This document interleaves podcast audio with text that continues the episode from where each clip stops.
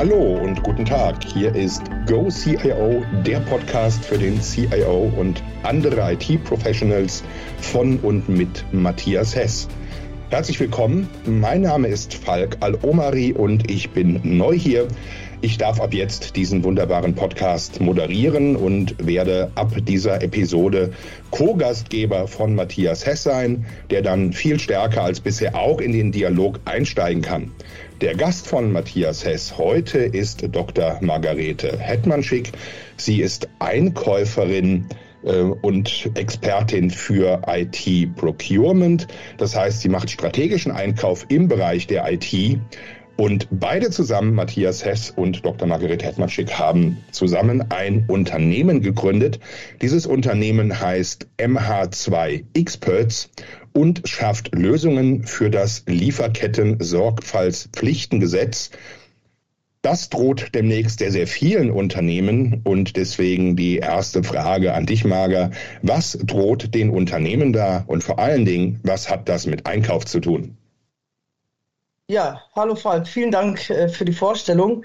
Ja, das Thema ist ja momentan in aller Munde und ähm, so wirklich will es eigentlich auch keiner machen, aber tatsächlich, warum hat es was mit dem Einkauf zu tun? Das liegt daran, dass der Einkauf im Endeffekt die Lieferanten betreut und diese sozusagen auch in der Sorgfaltspflicht hat, eben sicherzustellen, dass die gesetzlichen Anforderungen, die in dem Lieferkettengesetz eben jetzt äh, gültig sind, äh, nachhaltet und diese auch sozusagen bei seinen Lieferanten umsetzt. Deswegen ist der Einkauf sozusagen im Driver Seat das Ganze hier zu steuern, kann das natürlich aber auch nicht alleine, sondern benötigt natürlich die anderen Abteilungen und Funktionen im Unternehmen, die hier auch sich sozusagen äh, beteiligen müssen. Genauso wie man oft hört, dass die IT denkt, sie werden nicht beteiligt, sie werden doch beteiligt, weil sie auch Lieferanten haben, die zum Beispiel Software kauft oder eben Services anbietet, die in Indien sind. Das heißt, ähm, im ersten Blick denkt jeder, er ist vielleicht nicht betroffen, aber es sind dann doch letztendlich viele betroffen. Und ja, die Schwierigkeit ist, das Ganze umzusetzen und auch die richtigen, sage ich mal, Positionen im Unternehmen zu benennen und da gibt es im Endeffekt auch noch viele ja, Verständnisdiskussionen und auch ja, Fragen, wie man das am besten umsetzen kann. Das klingt komplex, weil es sowohl den Einkauf betrifft als auch die IT betrifft. Am Ende natürlich das Management in der Verantwortung ist. Für mich klingt Sorgfalt und Pflichten immer auch ein Stück weit nach Compliance. Wir haben also sehr, sehr viele Abteilungen betroffen. Aber vielleicht, Matthias, auch mal die Frage, wer ist denn generell als Unternehmen betroffen und wer könnte in Zukunft noch alles betroffen sein? Da droht ja einiges, hört man. Mhm. Ja, also im Moment betroffen seit 1. Januar diesen Jahres sind alle Unternehmen mit in Deutschland mehr als 3000 Mitarbeitern. Und äh, ab 1. Januar 2024 wird das dann ausgeweitet. Dann sind auch alle Unternehmen betroffen in Deutschland, die mehr als 1000 Mitarbeiter haben. Und wenn wir dann schon mal äh, nach vorne schauen, EU-Recht, also die EU arbeitet auch gerade an einem äh, Lieferketten-Sorgfaltspflichtengesetz quasi. Ähm, und da wird die Grenze dann sehr wahrscheinlich sogar auf 500 Mitarbeiter reduziert, beziehungsweise sogar auf 250 äh, für bestimmte Branchen ähm, wird es da auf die Mitarbeiterzahl von 250 gehen.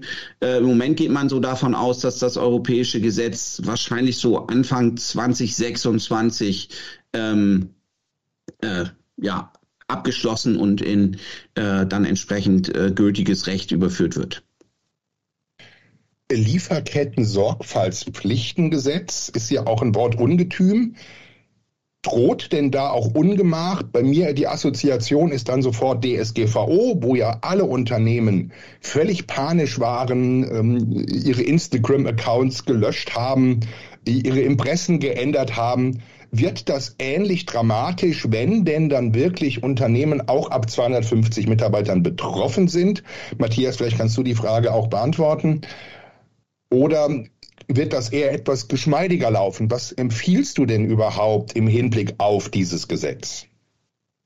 Also die Hoffnung ist schon, dass das geschmeidiger läuft. Ich war damals, ich 25. Mai 2018 war ja der Termin, als das DSGVO quasi ähm, dann auch sanktioniert werden konnte oder die Nichteinhaltung. Und das war tatsächlich so, dass da eine relative Aufregung äh, um diesen Termin herum stattgefunden hat, weil eben auch viele erst viel zu spät ähm, aktiv geworden sind. Ich erinnere mich noch, dass wir wir haben Videokameras abgebaut in Empfangsbereichen, um um da auf jeden Fall irgendwie sicher zu sein, dass da nichts ähm, Unzweckmäßiges äh, passiert mit, mit Daten, die dort aufgezeichnet werden. Und ähm, die Hoffnung ist jetzt natürlich, dass wir dadurch, dass wir jetzt eine gewisse stufenweise Einführung haben, also jetzt Mitarbeiter, äh, Unternehmen, die mehr als 3000 Mitarbeiter haben, beziehungsweise dann eben jetzt ab Januar Unternehmen, die mehr als 1000 Mitarbeiter haben. Und das zieht sich natürlich auch durch. Also sprich, Unternehmen, die heute mehr als 3000 Mitarbeiter haben, haben ja Lieferanten, die ja durchaus kleiner sind. Und deren und die sprechen ja heute schon ihre Lieferanten an. Und die sind quasi deswegen auch schon, sag ich mal, alarmiert äh, zu dem Thema. Und deswegen glaube ich schon, dass wir in diesem äh, in diesem Fall jetzt dort eine nicht so hektische Einführung äh, erleben werden, sondern dass sich das jetzt über die nächsten Jahre natürlich mit einer gewissen Aufregung jetzt wieder zum Januar und dann äh, mit einer gewissen Aufregung, wenn dann tatsächlich die europäische Gesetzgebung ähm, aktiv wird. Aber in Summe äh, ist meine Hoffnung, dass wir da nicht äh, ganz so hektisch äh, agieren müssen, wie wir das beim äh, DSGVO machen mussten. Also der Appell wäre auf jeden Fall, sich damit zu beschaffen und äh, schnell zu handeln. Jetzt geht es nur dieses Mal ja nicht um so Dinge, die man selber großartig beeinflussen kann, wie die Kameras abhängen, von denen du gesprochen hast, oder eben äh, Bilder in seinem Instagram-Account zu überprüfen, sondern es gibt sehr, sehr harte Auflagen in Bezug auf Dinge, für die man vielleicht ja gar nichts kann. Viele Lieferketten sind ja auch komplex wenn ich Auslandsgeschäft habe und mit Märkten operiere, wo politisch auch Umbrüche stattfinden beispielsweise, oder wenn ich ähm, Materialien einsetze, die entsprechend unsauber abgebaut werden und gar nicht anders abgebaut werden können. Ähm, Margarete, wie ist ähm, deine Erfahrung damit? Was müssen Unternehmen denn jetzt konkret tun, wenn sie ihre Lieferketten-Sorgfaltspflichten wahrnehmen möchten? Ja, also das, das, das eine Thema, was es eigentlich gesetzlich auch regelt, ist, dass man als Unternehmen ein Risikomanagement einführen muss. Und dieses Risikomanagement beinhaltet auch eine Risikoanalyse. Das bedeutet, ich muss meine Lieferanten nach gewissen Kriterien auch screenen oder analysieren um dann das gewisse Risiko abzuschätzen, äh, abzuschätzen bezüglich eben ähm, Menschenrechte, Environmental Risks. Also da gibt es verschiedene Indexe, die hier auch eben herangezogen werden, die eine Indikation dafür stellen, wie gefährdet dieser Lieferant auch in dieser Branche oder in diesem Land ist. Und nicht desto trotz ähm, ist das nicht nur die Risikoanalyse, sondern es sind auch noch gewisse Funktionen im Unternehmen einzurichten. Das heißt, ähm, ein Beschwerdemanagement muss etabliert werden, sprich Mitarbeiter von Lieferanten, Lieferanten selber oder auch interne Mitarbeiter. Es muss ein öffentlicher Zugang sein, wo man Beschwerden oder Verstöße melden kann, die die Lieferkette angehen. Genauso muss ein Menschenrechtsbeauftragter benannt werden, der sich um diese Themen auch, sage ich mal, mitkümmert und involviert ist, um eben hier ähm, sicherzustellen, dass das Ganze auch ähm, präventiv und mit Abhilfemaßnahmen gelöst wird. Das heißt, vielleicht ergänzend hier noch, zu den erkannten Risiken müssen natürlich auch Abhilfemaßnahmen geschaffen werden, genauso wie Präventivmaßnahmen. Und das ist eigentlich auch die, die große Herausforderung in Unternehmen, das alles nochmal mit abzubilden. Das sind natürlich Ressourcen benötigt, die sich um dieses ganze Thema dann auch kümmern. Das klingt auch nach wahnsinnig viel Bürokratie, weil das ist ja das, was die Unternehmen am Ende des Tages auch fürchten. Weil natürlich kann ich meine Lieferanten irgendwie auflisten, die habe ich vielleicht in einem CRM-System. Ähm, manche werden sie auch in einer Excel-Tabelle haben, wenn es ganz schlecht läuft. Aber irgendwo hat man die aufgelistet. Und dann kann man eben sagen, gut, ich mache jetzt Geschäfte mit dem Kongo und ich mache Geschäfte mit dem Iran und am Ende des Tages stecken da gewisse Risiken drin. Das tun die Unternehmen ja schon. Aber jetzt müssen sie dafür eine Verantwortung übernehmen und dem natürlich auch im Sinne einer Dokumentation gerecht werden. Wie konkret ist das? Wie schlimm ist das? Wie aufwendig ist das für Unternehmen? Und können die überhaupt diese Verantwortung am Ende tragen? Weil sie werden ja sanktioniert, wenn die Dinge dann eben nicht funktionieren im Sinne der Lieferkette. Marga, bitte. Ja.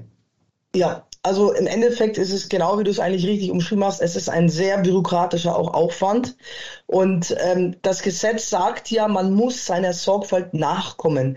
Was nicht bedeutet, du hattest ja auch ein gutes Beispiel gegeben, manchmal kann man nicht in jedes Detail beim Lieferanten hineinschauen. Aber es geht darum, dass man einfach das Bestmögliche versucht, in seinem Sinne mit lass es ein Audit sein, COC-Audit, lass es ein Fragebogen sein. Also man sollte eigentlich bei sich versuchen, als Bestmögliche zu tun, um eben diese Risiken zu minimieren oder abzumildern. Und das ist ein riesiger Aufwand für die Unternehmen, wo zusätzliche Ressourcen benötigt werden, die sich um dieses Thema kümmern. Es ist ein ähm, einmaliges jährliches Risikoreporting notwendig, was gesetzlich vorgeschrieben ist. Jetzt ist es aber so, wenn ad hoc was passiert oder Meldungen reinkommen, muss diese Risikoanalyse wieder von neuem gestartet werden. Dann geht es natürlich auch hinzu, man muss ähm, diese Dokumentationspflicht mit Reporting an die Geschäftsleitung ist vorgeschrieben. Diese muss auch stattfinden. Es müssen eigentlich auch alle Sachen dokumentiert werden, sei es Meetings, die zu dem Thema abgehalten wurden. Also man braucht dann eine ganz klare auch Ablagestruktur, wo alles dokumentiert ist, dass wenn die BAFA zum Prüfen kommt, hier auch nachgewiesen werden kann, dass man diese ganzen ähm, Aktivitäten, die man betrieben hat, auch natürlich dokumentiert hat und sauber abgelegt hat. Marga, du hast es gesagt, zuständig für die Kontrolle und auch für eine Sanktionierung ist die BAFA, das ist das Bundesamt für Ausfuhrkontrolle. Die können auch entsprechend hart sanktionieren. Da drohen auch äh, sehr, sehr drakonische Strafen. Ich habe gehört, bis zu sechs Prozent in der Spitze des weltweiten Umsatzes. Das sind natürlich bei Unternehmen, die ja. 3000 Mitarbeiter haben, äh, Millionen, wenn nicht Milliardensummen. Da geht es also um richtig viel Geld. Ja. Und du hast dargestellt, was alles gemacht werden muss. Also du sagte ja Dokumentationen, Reportings, Monitorings, Risikoanalysen. Ähm, es muss natürlich irgendwie auch gebenchmarkt werden. Es, es müssen für in Kontrollen kommen, diese Risikomanagement-Themen und Vorsorgemaßnahmen alle entsprechend auch vorliegen, sei es digital oder auf Papier. Also das klingt alles wahnsinnig komplex. Und jetzt habt ihr, äh, Frage an dich, Matthias, ja eine Lösung geschaffen, um das für Unternehmen geschmeidiger zu machen mit den MH2-Experts. Matthias, du als IT-Experte, wie kann IT dort unterstützen? Wie weit kann ich dieses Thema digitalisieren und automatisieren und dann auch gleich, wie löst ihr das Problem? Mhm. Also man kann natürlich jetzt hergehen und die ähm, altbekannte Excel-Tabelle hernehmen und seine Lieferanten dort äh, eintragen und da die Risikobewertung machen und so weiter und so fort. Ähm, äh, und äh, damit, wie du auch gesagt hast, damit baut man natürlich der Komplexität und der Schwierigkeit, das alles vernünftig zu dokumentieren, ähm, der ist da natürlich Tür und Tor geöffnet. Und ähm, ich kann natürlich auch mit einer Excel-Tabelle nicht so weit automatisieren, wie ich das mit, mit anderen Anwendungen kann, zum Beispiel mit der, die wir jetzt ähm, entwickelt haben, wo wir, sag ich mal, gewisse Grundfunktionalitäten, die wir abdecken müssen, sowas wie Risikomanagement, Risikoanalyse, Aufsetzen von Maßnahmen, das Verfolgen von Maßnahmen, ähm, das Abschließen von Maßnahmen, wo das alles quasi ähm, weitestgehend automatisiert äh, durchgeführt werden kann. Zum Beispiel, ich mache eine Risikoanalyse und ich, äh, ich habe ein Risiko bei einem Lieferanten und ich muss bei dem eine Abfrage äh, starten, äh, dem, ne, dem einen Fragebogen zuschicken.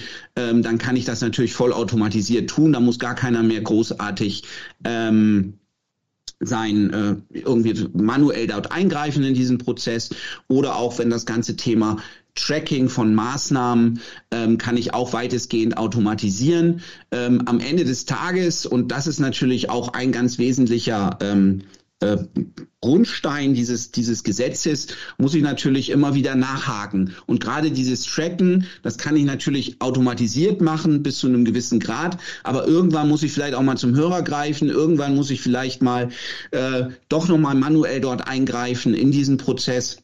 Ähm, und, und ich glaube, das lässt sich auch gar nicht ganz vermeiden. Aber wenn man mit, äh, mit unserer Lösung daran geht, ist schon der Automatisierungsgrad äh, sehr hoch. Und nicht nur das, sondern auch dieses Reporting, was ich danach daraus bekomme, ähm, wird den gesetzlichen Anforderungen natürlich gerecht und ist, sage ich mal, optimiert auch auf dieses ähm, Gesetz, was wir hier gerade besprechen.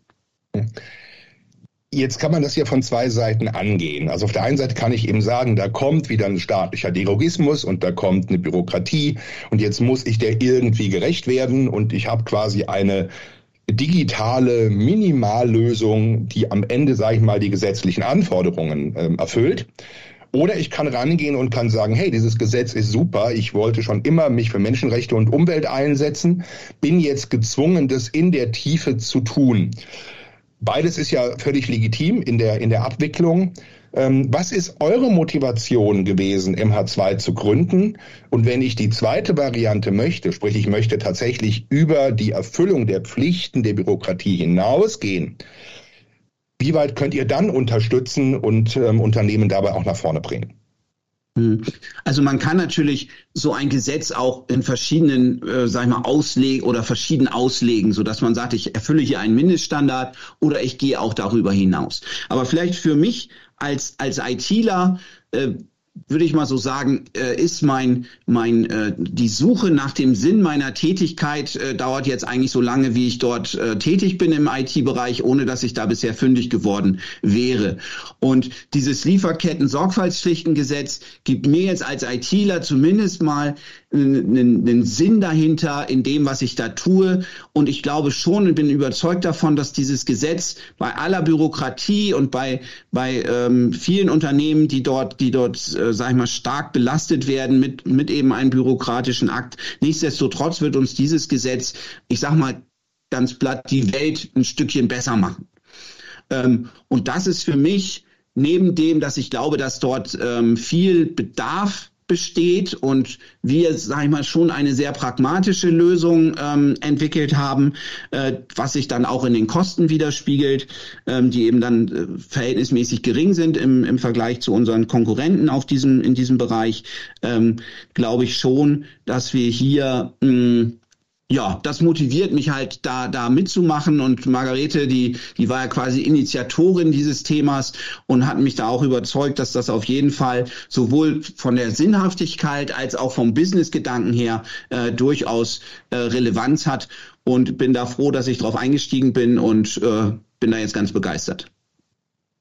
Ihr geht hier auch noch einen Schritt weiter und sagt eben nicht nur, wir automatisieren diese ganze Dokumentation und das Monitoring und bieten jetzt tolle Dashboards an, sondern ihr sagt ja auch, wir übernehmen bei Bedarf für das Unternehmen die Funktion des Menschenrechtsbeauftragten. Und ihr bietet darüber hinaus weitere Services an. Ähm, Margarete, wie funktioniert sowas? Vom Einkauf und von der IT, von den, von den harten Zahlen zum Menschenrechtsbeauftragten, der plötzlich Gutes tun soll. Hast du sehr schön zusammengefasst. Ja, ich denke, das, also vielleicht um das ganze Thema auch nochmal umzureißen, warum wir das gemacht haben, ist, das ist der große Aufwand, ja, den, der, den die Unternehmen haben, diese Aktivitäten dann auch zu betreiben. Und der Menschenrechtsbeauftragte, sage ich mal, den, den, der passt da eigentlich ganz gut rein auch in das Thema, weil wir halt sagen, gut, der ist auch, sage ich mal, verantwortlich oder beziehungsweise für die Überwachung des Risikomanagements äh, zuständig. Und daher haben wir gesagt, wir versuchen dem Kunden das hier aus einer Hand eben aus äh, anzubieten, dass wir sagen, bevor das der Kunde selber macht, machen, stellen wir den Menschenrechtsbeauftragten, der diesen Risikomanagementprozess überwacht, aber übernehmen auch für den Kunden das Beschwerdemanagement und die Maßnahmenverfolgung. Und das sind eigentlich so die Key, sage ich mal, ähm, Aufwandstreiber, die die Unternehmen haben. Und ich kann da nur aus, als Beispiel nehmen, ich hatte einen Fall beim Kunden, wo es sehr schwierig war, einen Menschenrechtsbeauftragten zu übernehmen, weil es drei Monate gedauert hat und man immer noch nicht wusste, wer es machen soll. Und somit kam unsere Idee zu sagen, Mensch, man sieht, da haben Unternehmen Bedarf und wir wollen eben das als Service anbieten, dass wir da die Ent Unternehmen entlasten und das Thema sozusagen auch für sie dementsprechend gesetzlich umsetzen können, dass äh, die Unternehmen konform sind. Marga, du hattest ja am Anfang auch gesagt, dass das relativ schwierig ist zwischen den verschiedenen Abteilungen, dass der Einkauf auf die HR zeigt, die HR auf die Rechtsabteilung, die Rechtsabteilung auf die Compliance, äh, die Compliance auf das Management und dann die ganze Rolle wieder zurück. Also keiner ist so richtig zuständig, aber am Ende sind alle irgendwie betroffen. Der Einkauf kennt natürlich die Lieferanten am besten, aber ist jetzt auch nicht unbedingt mit den rechtlichen Dingen vertraut. Also es bleibt am Ende dort sehr komplex. Das ist ja etwas, wo ihr vielleicht auch ein Stück weit unterstützen könnt. Und wenn ich das richtig verstanden habe, was auch euer Ziel ist, tatsächlich diese Zuständigkeiten zu bündeln, auch mittels IT. Äh, Marga, ist das richtig zusammengefasst und wie sieht das genau. am Ende aus? Genau so ist es. Also genau das hast du eigentlich sehr gut zusammengefasst. Wir wollen den Kunden das aus einer Hand an, äh, anbieten.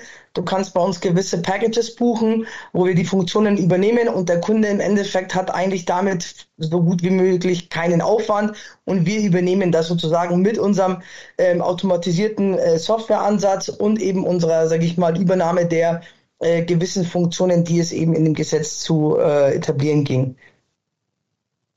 Super. Ja, ganz, ganz vielen Dank für diesen Einblick. Vielleicht, Matthias, die letzte Frage äh, dann auch an dich. MH2 Experts, ähm, ihr habt euch zusammengetan, um dieses eine Thema zu lösen.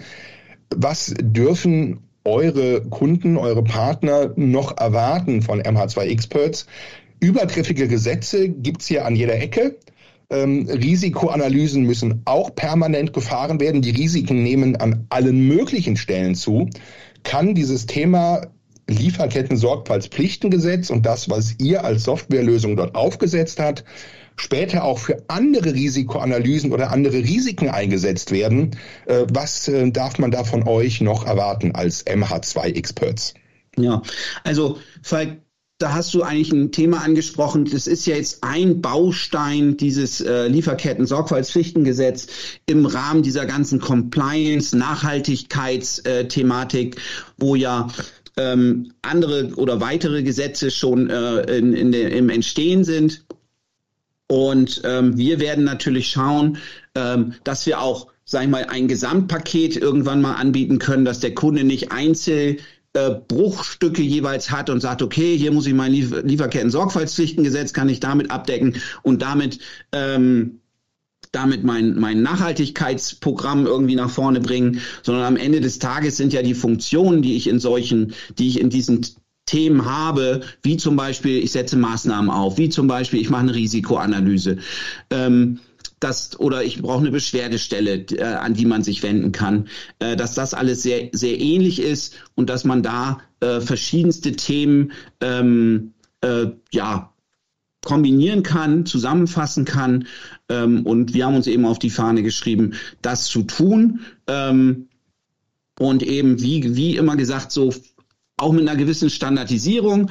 Also Kunden, das würde ich hier gerne noch mit erwähnen, die meinen, sie sind was ganz Besonderes und äh, es muss unbedingt äh, das goldene Henkelchen, wie wir im IT-Bereich immer sagen, äh, noch mit dran sein da wollen wir so ein bisschen von weggehen und sagen, wir wollen eigentlich eine, eine, eine Shared Service äh, Lösung für die Kunden hier erschaffen. Und da muss natürlich jeder auch einen Schritt zurückgehen und sagen, okay, ich passe mich an diesen Standard an und dafür habe ich aber auch massive, ähm, sage ich mal, Kostenvorteile, die ich dann hier heben kann. Ähm, das ist so grundsätzlich mal auch unsere, unsere Strategie.